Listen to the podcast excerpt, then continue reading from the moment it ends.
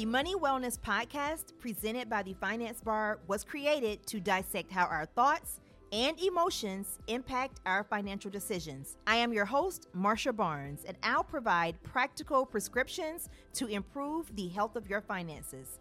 We'll discuss everything from incorporating financial wellness into your self care routine, caring for aging parents, navigating the 50th bridesmaid requests, and learning how to tackle financial anxiety with ease. Get ready for a financial checkup. This won't hurt one bit.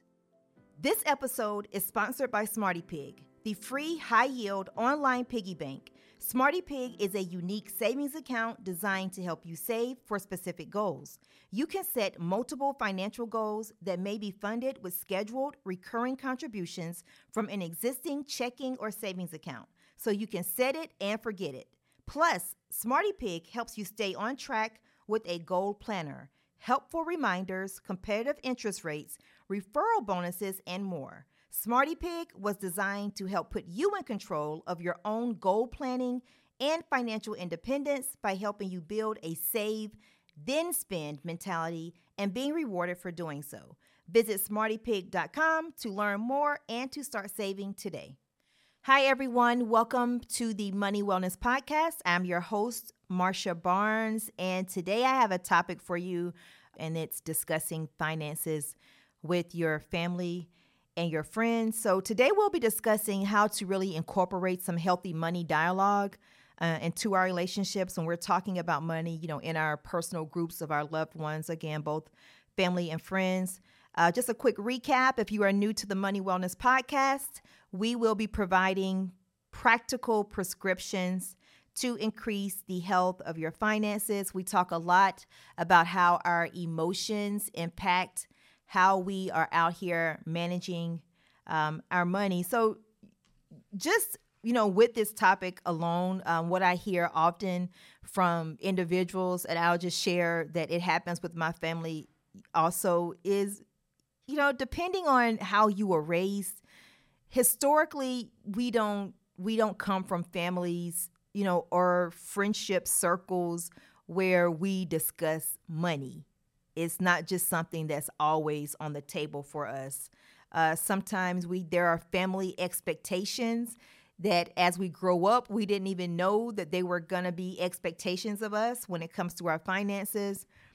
And then we have, we're in friend circles where we have friends that just don't see the power in being prepared financially. And often this has a lot to do with age or the season that someone that someone is in. So I think that it's important that we begin to take accountability of if this is not happening in our families, if it's not happening with our friends, that after you listen to the episode today, you'll have some tools that will equip you to now be the person to have these conversations in a way that may not feel toxic or it may cause um, division in your relationships. Again, both with your family members or with your friends. So, just some common denominators. Let's talk about family first. And unrealistic expectations, you know, lack of communication around needs or expectations from you. And sometimes this could be from well meaning family members that don't really intend of causing you any harm um, that leaves relationships to turn into financial obligations opposed to loving family relationships. So I'll say that again. Some of our family relationships become part of our financial obligations, and then they stray away from just simply being loving family relationships. And then there are our friendships where there are unspoken rules that we just go along to get along in groups. So maybe that could look like gift giving. It could look like, you know, traveling. And again, from a place of just expectations and not having these conversations around proper planning. And as I stated before, I'm not sure if you've been there. I have been there, and I'll talk about that as well. But if not, and if you if this is not a conversation for you, pass along the information. So what are some of these behaviors when it comes to our family members? Let's just let's start there. First, I would say that it is conflicting financial values. If you are someone that you really have uh, the urgency and the desire to live a life financially well and you care about the health of your finances, but you have a family member that does not care about that, that is what I mean about different financial values. Another issue that may arise in families looks like lending money to family and never receiving it back. And oftentimes we never ask for it back. So then, you know, there's that. We never come and ask for it back. So you never get it back. So then relationships be- begin to simmer because now we're bitter about the situation. Another is estate planning and funeral expenses. So, funeral expenses could look like you're having to jump in when someone passes away to help with funeral expenses.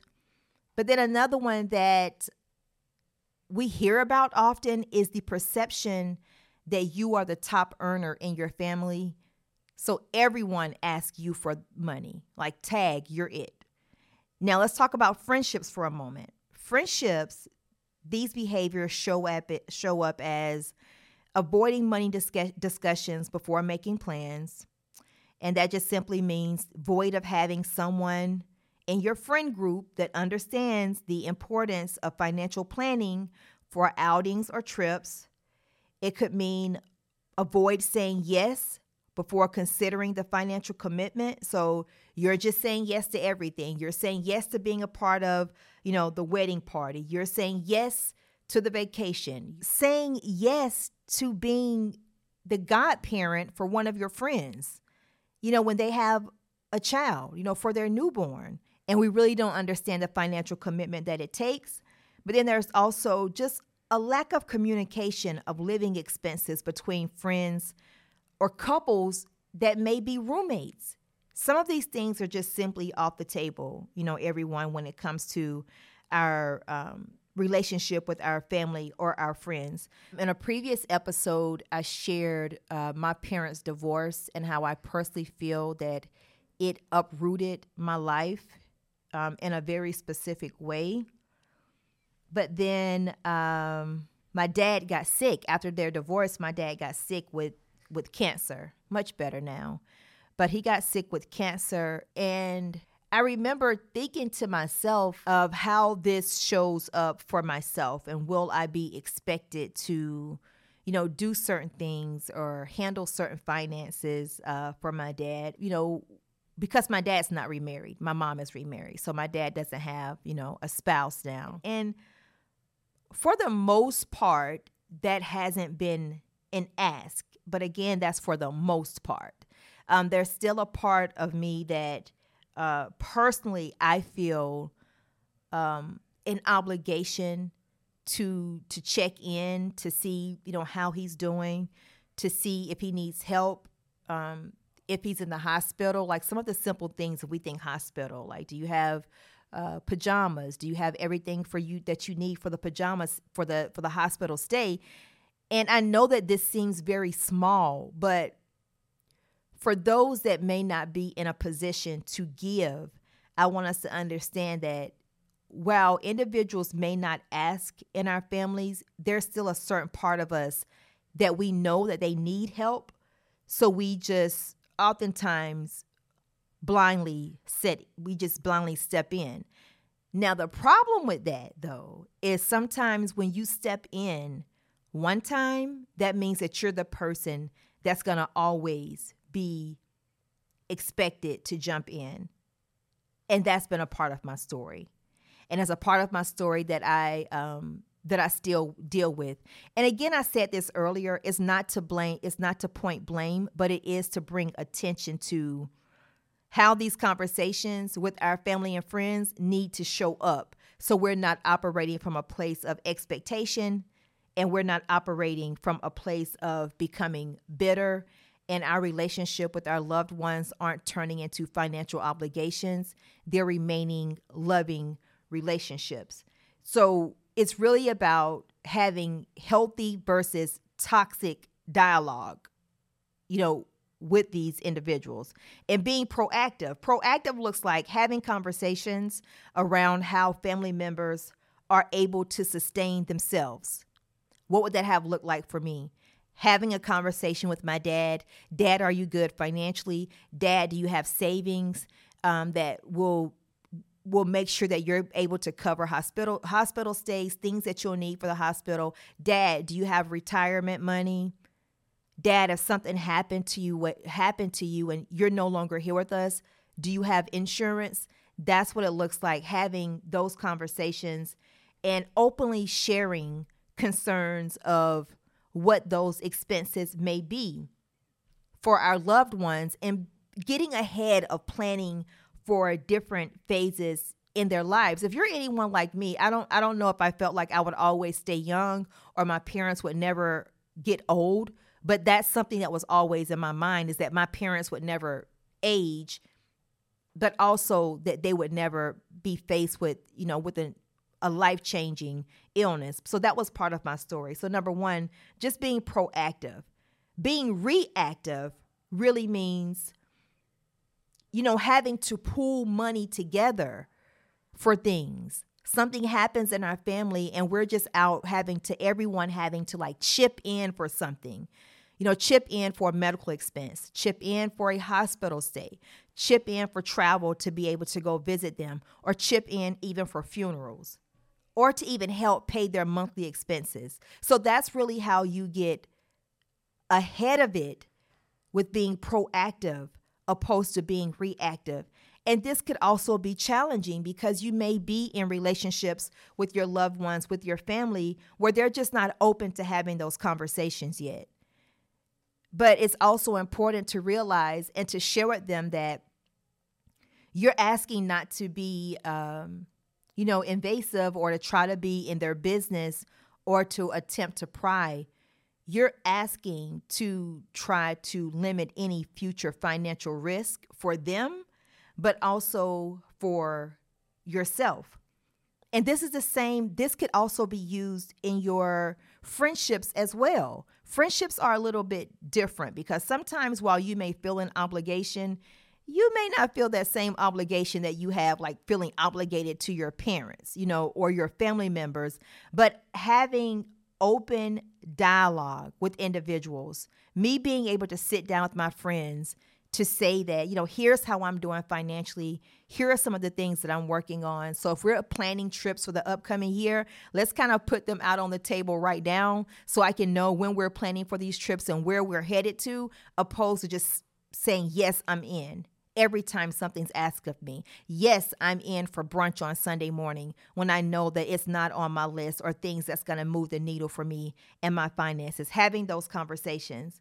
Here's your homework on having these difficult conversations so you don't have to go back to repair relationships is number 1, open up the conversation think about how did someone get to where they are with their finances oftentimes when we're being asked from things from our family members or our friends it's just because of their upbringing of how their family did things like before before you ever came along. So that's how they operate. Like open up these this conversation around how did they get to where they are at their finances how they think about um, their finances have they experienced any financial trauma when they were young? Open up the dialogue. When you again when you have a better understanding of what people are asking you for and why they're asking you for it and how they were raised to think about money, then it eases the conversation and kind of calms the water. But then also promote the importance of financial wellness to family and friend, family, family and friends in your group chats. How's everyone doing? How's work going? Anybody got a promotion? Anyone changing jobs? What does that look like for your money? everything good. So in a very light-hearted way without being nosy, without, you know, feeling that you're just trying to pry into someone's business, opening up conversations like that with your family or your friends help them to dig even deeper with you. If I'm someone that I'm not working right now or I've changed jobs and my income is lower, what that it sends a signal to your friends like, "Hmm, maybe we shouldn't be planning a whole lot of trips this year. Let's see what Marsha has going on, or let's check in with her a little bit deeper. But if you don't say anything, remember, no one has um, a level of awareness of what's happening in your life. And then also, welcome the facts to everyone, family and friends, that you do you do live by a budget and you do enjoy managing your money for the short and the long term. I understand that many people embrace this fact, but also understand that that's where many people aspire to be. It's someone that's really committed to their money, someone that's really committed to living by a budget. That does not mean deprivation. That means that they just enjoy having something around them that keeps the rails on the road for them so they don't go off the rails. That's what it really means for them. So, being willing to share that information with family members, and with friends are huge. Number one, open up the conversation, swap stories about how you got to where you are with your finances, how you thought about finances growing up, who taught you some of the habits, promote the importance of your of financial wellness in your group chats. Are there any birthdays coming up with cousins? Do we want to give them a gift? Any friends' birthdays coming up? We want to get together and just put in money on one gift opposed to everyone giving a gift? Do we want to embrace staycations this year because our friend group is working on their finances? We're not going out of the state and we're certainly not going out of the country. Open up the conversation. When we first started the podcast, one thing that I stressed and that I stand on is that oftentimes we feel like we have more time. We don't have more time, everyone, when it comes to getting um, a healthy outlook on our finances. So, with this conversation around how to have it with your family and friends, this is it. If you are the only one in your family that open up conversations around money, then just tag you're it. So now that you have this information, you are the person responsible for sharing it with your loved ones. And again, so that your relationships with loved ones are not moving from loving relationships to another financial obligation for you each month. And if you're someone that also before um, I'll let you go for today, if you're interested in you know being part of a deeper community, um, we have the Finance Bar Members Club. You can come join us over at thefinancebar.com backslash join. It is for women who are committed to their finance journeys, but they can also benefit from a more closer knit, tighter community. So until next time, chat with you soon.